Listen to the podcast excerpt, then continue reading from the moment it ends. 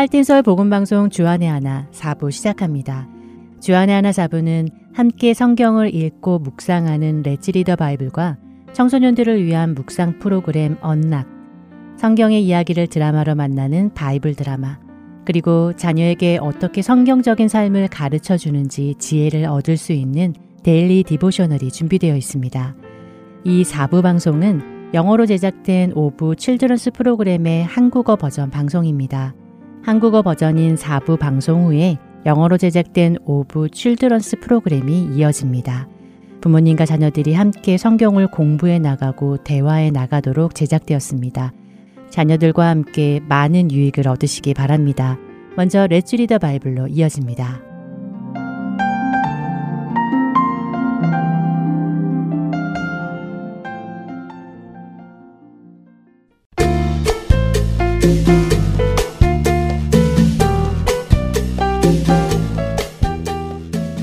애청자 여러분 안녕하세요. Let's Read the Bible 진행의 박상준입니다. Let's Read the Bible 오늘은 예수님께서 요한 계시록의 두 번째 교회 서머나 교회에게 하시는 편지를 읽으려 합니다.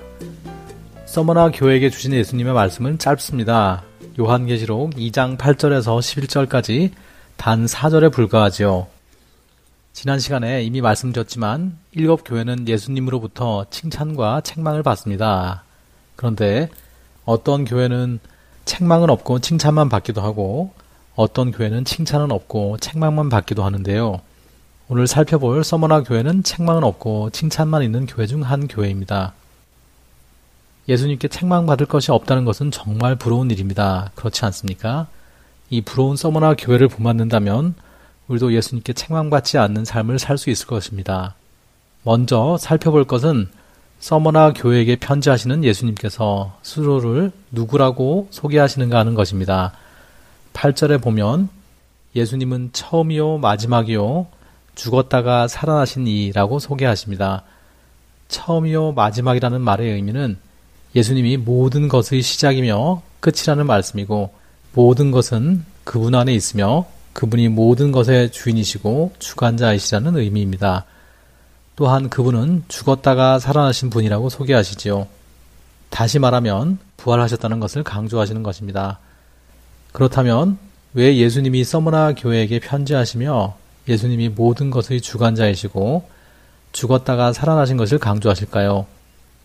그것은 현재 서머나 교회가 겪고 있는 일과 앞으로 겪을 일 때문이었습니다. 서머나 교회는 환란과 궁핍 아래 있었고 앞으로 더 큰 고난을 맞을 것이기에 미리 그들에게 용기를 주시기 위해 이 편지를 하시는 것입니다. 예수님은 그들에게 너희가 장차 받을 고난을 두려워하지 말라고 하십니다. 10일 동안 환란을 받을 것이지만 죽도록 충성하라고 권면하시지요. 10일 동안 환란을 받는다는 것은 정말 말 그대로 10일 동안을 말씀하시는 것인지 아니면 상징적인 의미인지 여러 해석이 가능합니다. 그러나 중요한 것은 10일이라는 시간은 그리 긴 시간은 아니라는 것이지요. 때로 고난의 시간이 길게 느껴지더라도 영원이라는 시간 속에서 그 고난의 시간은 아주 짧은 시간입니다. 그렇기에 그 짧은 시간에 주어지는 고난 때문에 영원함을 포기해서는 안 된다는 말씀을 예수님은 하시는 것입니다. 비록 그 고난이 힘들고 어렵고 죽을 것 같이 괴롭겠지만 믿음을 지키라고 하십니다. 그러면 영원한 생명의 관을 얻을 것이라고 약속하십니다. 우리도 믿음을 지키며 살기가 쉽지 않습니다. 그러나 잠시 살다가 갈 이 세상에서 믿음을 지켜낸다면 우리는 영원한 생명을 누릴 수 있습니다. 괴롭거나 힘들 때마다 예수님의 권면을 기억하시며 끝까지 믿음을 지키는 우리가 되기 바랍니다. Let's read the Bible 요한계시록 2장 8절에서 11절까지의 말씀을 읽고 마치겠습니다. 서머나 교회의 사제에게 편지하라. 처음이며 마지막이요 죽었다가 살아나신 이가 이르시되 내가 내 환란과 궁핍을 알거니와 실상은 내가 부요한 자니라. 자칭 유대인이라 하는 자들의 비방도 알거니와 실상은 유대인이 아니요 사탄의 회당이라. 너는 장차 받을 고난을 두려워하지 말라. 볼지어다 마귀가 장차 너희 가운데에서 몇 사람을 옥에 던져 시험을 받게 하리니 너희가 10일 동안 환란을 받으리라. 내가 죽도록 충성하라. 그리하면 내가 생명의 관을 내게 주리라. 귀 있는 자는 성령이 교회들에게 하시는 말씀을 들을지어다. 이기는 자는 둘째 사망의 해를 받지 아니하리라. Let's read the Bible 요한계시록 2장 8절에서 11절까지의 말씀을 읽었습니다. 기도하겠습니다. 하나님 아버지, 우리의 시선이 멀리 볼 수 있게 해주시고 훗날을 위해 오늘을 준비하는 현명한 사람이 될 수 있도록 인도해 주세요. 예수님의 이름으로 기도드립니다. 아멘.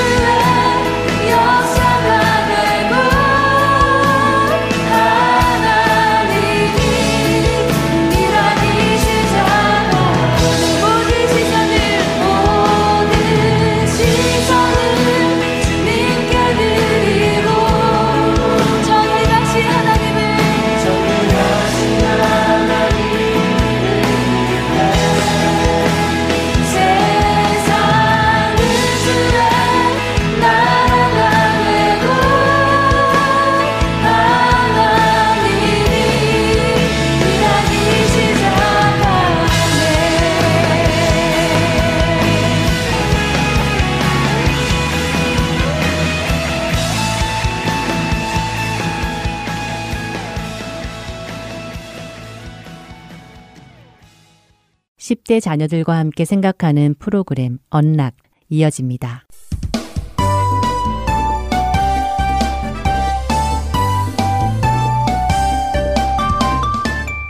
애청자 여러분 안녕하세요. 언락 진행의 이세진입니다. 오늘 함께 나눌 언락 첫 에피소드는 God can 모든 일을 할 수 있으신 하나님입니다. 오늘은 요한복음 1장 5절의 말씀과 이사야서 40장 26절부터 31절의 말씀을 함께 청취하시면 도움이 될 것입니다. 첫 번째 에피소드는 베트니 에커의 글입니다. 저는 할 수 없습니다. 그러나 하나님은 하실 수 있습니다. 저는 연약합니다. 그러나 하나님은 강하십니다. 저는 두렵습니다. 그러나 하나님은 저에게 용기를 주십니다. 저 혼자는 할 수 없습니다. 그러나 저는 혼자의 필요가 없습니다. 제가 어둠 속에 있을 때 하나님은 저의 빛이십니다. 제가 고통 속에 있을 때 하나님은 저를 치유하십니다. 저는 이사야서 40장 31절에 여호와를 악망하는 자는 마치 독수리가 날개치듯 올라갈 것이며 곤비하지 않고 피곤하지 않을 것이라는 말씀을 좋아합니다. 하나님이 우리에게 힘을 주신다는 약속이기 때문입니다. 그렇기에 때때로 우리의 연약함을 보는 것도 좋습니다. 넘어져도 괜찮습니다. 우리가 연약할 때나 넘어졌을 때 우리는 하나님의 강하심을 경험할 수 있고 우리를 일으켜 주시는 그분의 도우심과 위로도 경험할 수 있기 때문입니다.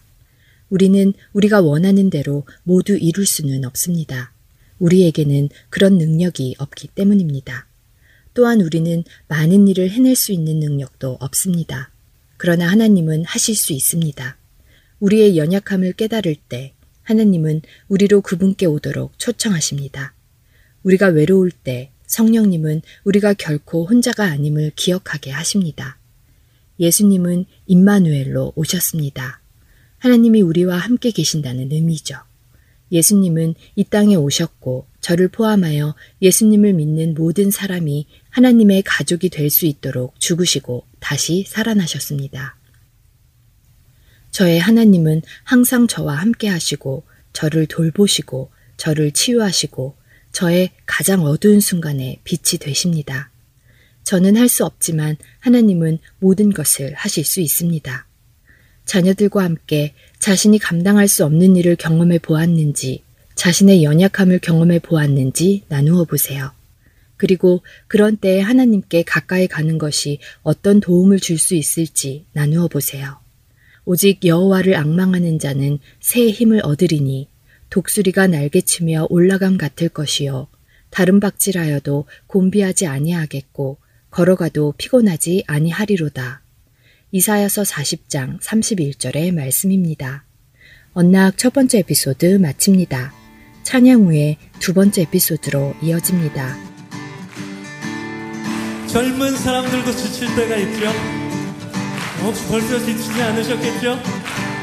젊은이라도 넘어지고 지치고 성경에 자빠진다는 말도 있더군요. 그럴지라도 오직 여호와를 악망하는 자는 하나님을 사랑하고 하나님을 기다리는 자는 새 힘을 주실 것이라고 말씀하십니다. 아멘. 독수리가 날개치며 올라간 것 같은 새 힘을 주실 것입니다.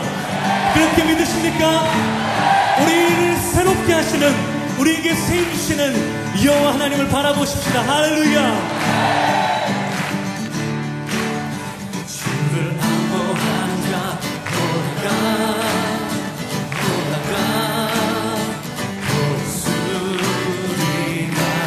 주를 안보하는 자 주를 안보하는 자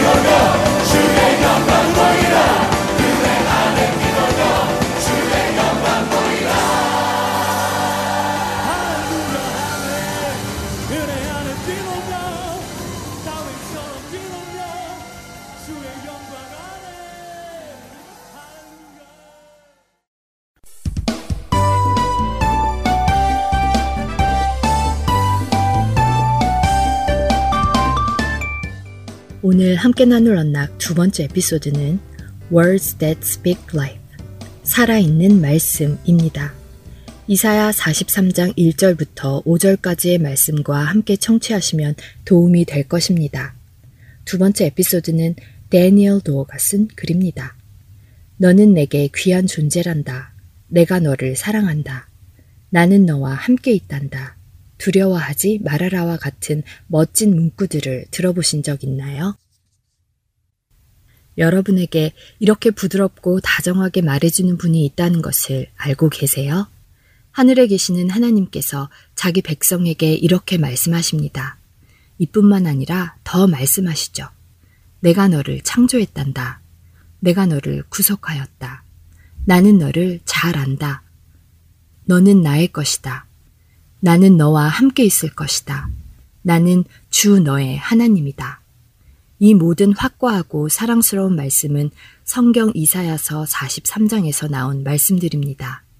하나님께서 여러분을 이만큼 생각하고 계시다는 것이 믿겨지시나요? 이사야서 40장을 펴고 여러분 스스로 읽어보시면 이 말씀들이 여러분의 영혼 더 깊숙이 자리 잡을 수 있을 것입니다. 또한 각 구절을 읽어가며 하나님께 감사를 드릴 수도 있죠. 그리고 이렇게 기도할 수도 있습니다. 하나님, 저를 하나님의 것이라 해주시니 감사합니다.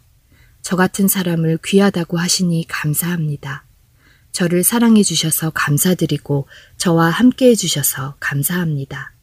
저를 창조하셨고 저를 구속하셨고 저를 잘 아시는 하나님께 감사드립니다. 저의 모든 두려움을 이기게 해주시니 감사합니다. 라고요. 자녀들과 함께 외롭다고 느끼거나 마음이 슬플 때가 있는지 그런 때 오늘 이 말씀이 어떻게 도움이 될 수 있는지 나누어 보시고 혹시 주위에 이사야서 43장 1절에서 5절의 말씀이 필요한 사람이 있는지 생각해 보고 전달해 주도록 권면해 주세요. 이 구절은 어려움 속에 있던 많은 사람들에게 힘을 준 말씀입니다. 야고바, 너를 창조하신 여호와께서 지금 말씀하시느니라.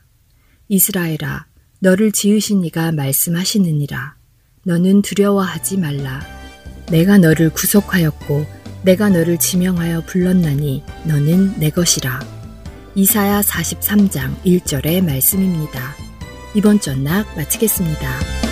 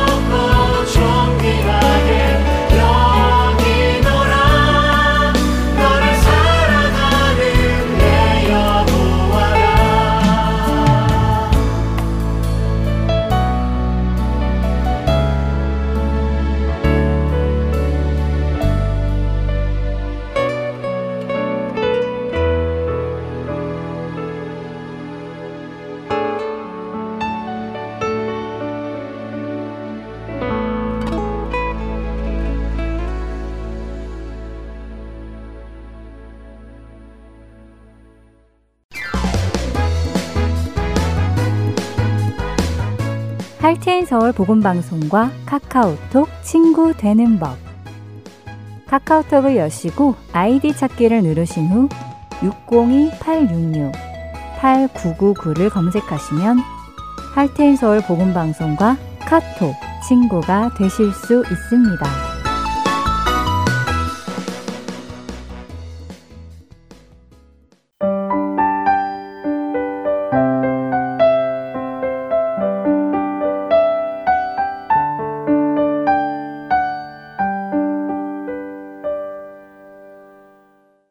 바이블 드라마로 이어집니다.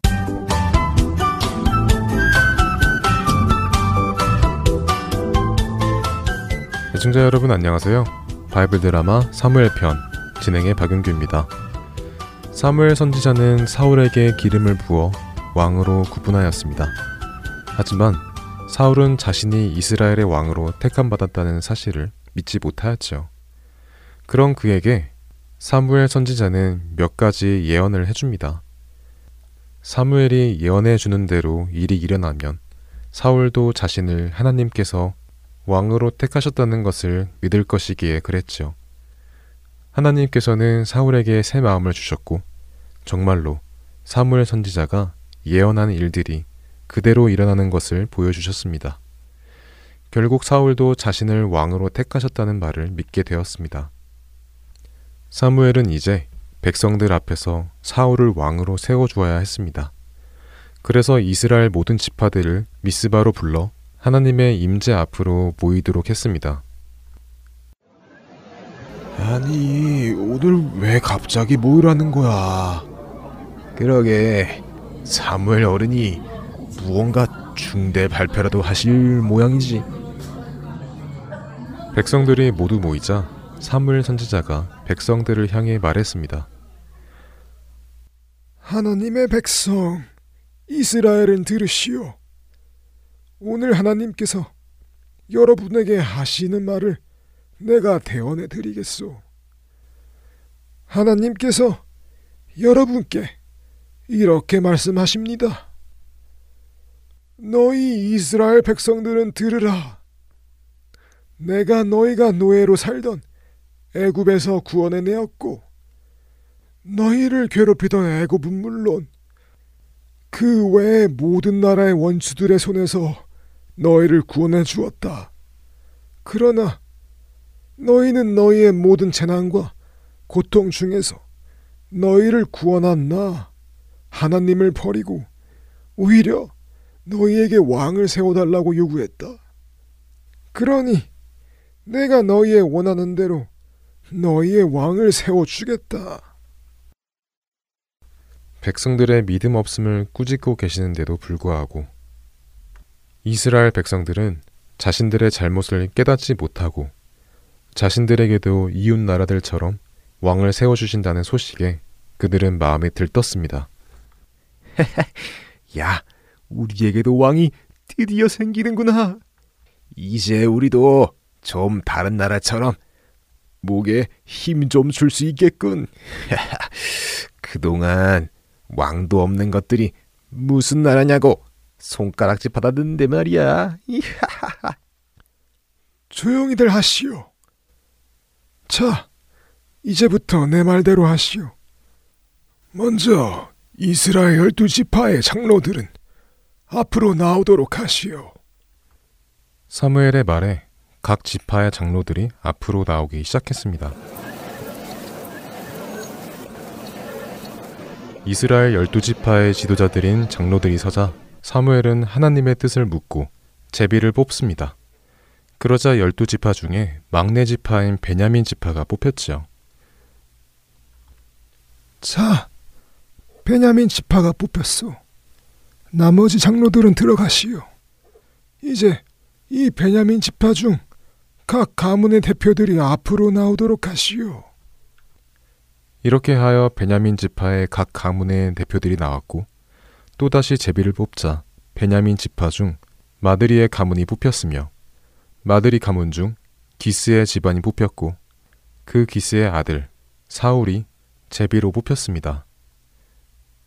자, 하나님께서 이스라엘의 왕을 열두 지파 중 베냐민 지파 마드리의 가문의 기스의 아들 사울을 왕으로 선택하셨소. 사울은 어서 나오시오. 사울? 사울? 사울 어디 있지? 아니 왕이 될 사람이 어디 간 거야? 사울의 이름이 뽑혔지만 사울은 보이지 않았습니다. 사람들은 사울을 찾아보았지만 그는 보이지 않았지요. 하나님, 어떻게 된 것입니까? 사울이 여기 왔습니까? 그러자 하나님께서 답해 주셨습니다. 사울이 여기 있노라. 저기 짐꾸러미 사이에 숨어 있노라. 하나님이 알려주시자 사무엘은 사람들에게 명하여 짐꾸러미 사이에 숨어 있는 사울을 찾아오게 하였습니다.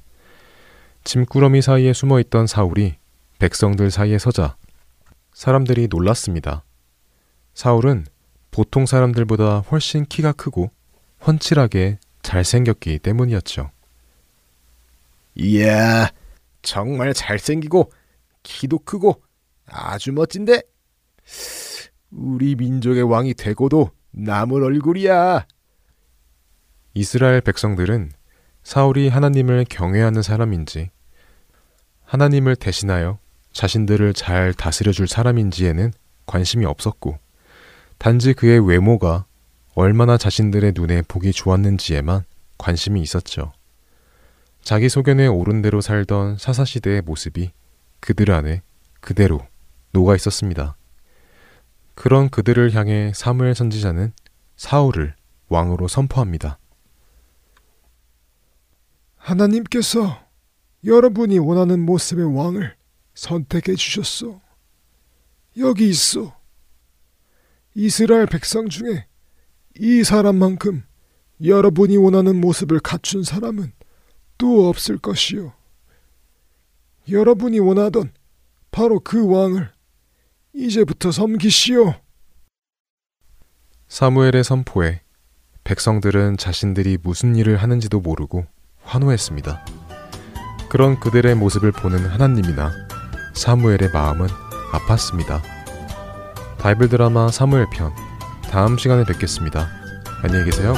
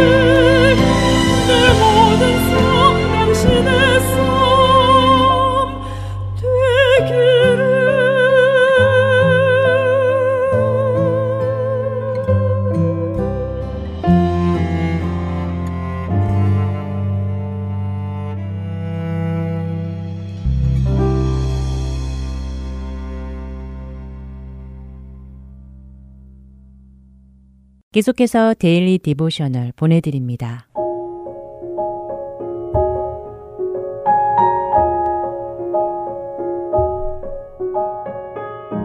애청자 여러분 안녕하세요. Daily Devotional 진행의 최소영입니다. 야고보서에서는 우리의 혀가 모든 것을 사르는 불과 같다고 말씀하고 있습니다. 우리 자녀들은 자신의 혀를 절제하며 잘 사용하고 있나요? 오늘은 이것에 대해 나누어 보고 함께 말씀을 묵상하는 시간 되시길 바랍니다. 오늘 Daily Devotional의 제목은 Fire, 불입니다. 맥은 망연자실한 모습으로 불이 타고 있는 밀밭을 바라보고 있습니다. 엄마에게 이제 밀을 수확할 수 없게 된 것이냐고 묻는 매그의 목소리는 떨리고 있었지요. 엄마는 고개를 끄덕이시며 아무래도 그럴 것 같다고 대답하십니다. 소방관 아저씨의 말에 의하면 어떤 아이들이 성냥을 가지고 장난을 치다가 불이 붙은 것 같다고 하셨지요. 엄마는 부주의하게 사용된 작은 성냥 하나가 이렇게 큰 피해를 일으킬 수 있는 것이라고 말씀하십니다. 아빠는 그나마 더 큰 화재로 번지지 않은 것이 다행이고 감사하다고 말씀하셨지요. 매그는 누가 불을 냈는지 꼭 경찰이 찾아서 벌을 주었으면 좋겠다고 말합니다. 그날 저녁 친구 헤들리가 전화를 하였고 매그는 오늘 불이 났던 것을 이야기했지요. 둘은 이런저런 얘기를 나누다 학교에 새로 온 아이에 대한 이야기도 했습니다. 매그가 전화를 끊고 나자 옆에 계시던 엄마는 매그에게 오늘 일어난 화재는 밀밭과 밀 수확을 망쳐놓았다고 말씀하셨지요. 하지만 매그가 더 심한 불을 지핀 것 같아 걱정이 된다고 엄마는 말씀하십니다. 깜짝 놀란 매그는 무슨 불을 말씀하시는 것이냐고 여쭈어 보았지요. 그러자 엄마는 아까 매그가 헤들리에게 새로 전학 온 아이가 시험 중 부정행위를 했다고 말한 것을 들었다고 대답하십니다. 매그는 그 아이가 역사 시험을 아주 잘 보았는데 아마 부정행위를 해서 그랬을 것이라고 하며 다른 아이들도 그렇게 말하는 것을 들었다고 했지요. 매그의 말에 엄마는 잘 알지도 못하면서 왜 다른 사람에 대해 안 좋게 말하느냐고 하시며 그 아이가 부정행위를 한 것이 확실하냐고 물으십니다. 매그는 당황해하며 그 아이가 부정행위를 했다는 것이 확실하지는 않다고 대답하였지요. 엄마는 야고보서에서 우리의 혀가 불과 같다고 말씀하신다고 하시며 소문은 굉장히 빨리 퍼져서 누군가에게 해를 입힐 수 있다고 하십니다. 매그가 한 부주의한 말들이 어떤 결과로 이어질지 생각해 보라고 엄마는 말씀하셨지요. 그러한 것은 다른 사람들에게 예수님의 사랑을 보여주는 것이 아니라는 것입니다. 예수님은 우리를 너무나 사랑하셔서 십자가에서 고통을 당하시며 우리를 위해 죽으셨고 그로 인해 우리는 구원을 받았다는 것이지요. 그런데 예수님께서 목숨을 내어주신 사람들에 대해 안 좋은 소문을 내고 다니실 것 같느냐고 엄마는 물으셨지요. 엄마의 말씀에 매그는 창밖으로 보이는 다 타버린 밀밭을 바라보았습니다. 누군가의 부주의한 행동으로 큰 피해를 입게 되어 화가 나고 속상했던 것을 기억하며 매그는 자신의 말로 똑같은 일을 해서는 안 되겠다고 생각하였지요. 매그는 엄마에게 헤들리에게 전화하여 자신이 집힌 불을 끄겠다고 하며 오늘 이야기는 마칩니다. 우리가 혀를 부주의하게 사용함으로써 어떤 일들이 일어날 수 있는지 자녀들과 이야기해 보시기 바랍니다. 다른 사람들에게 안 좋게 말하거나 소문을 내고 다닌다면 그 말은 다른 사람들에게 상처가 될 것입니다. 하나님께서는 우리가 그런 식으로 우리의 말을 사용하는 것을 원하지 않으십니다. 자녀들이 다른 사람들에게 예수님의 사랑을 나타내는 말을 하도록 도와주세요. 오늘 함께 묵상할 말씀은 시편 19편 14절. 나의 반석이시오 나의 구속자이신 여호와여 내 입의 말과 마음의 묵상이 주님 앞에 연락되기를 원하나이다. 입니다. 하나님께 아름다운 입술의 열매를 드리는 우리 자녀들 되게 소망하며 오늘 데일리 디보셔널 마칩니다. 안녕히 계세요.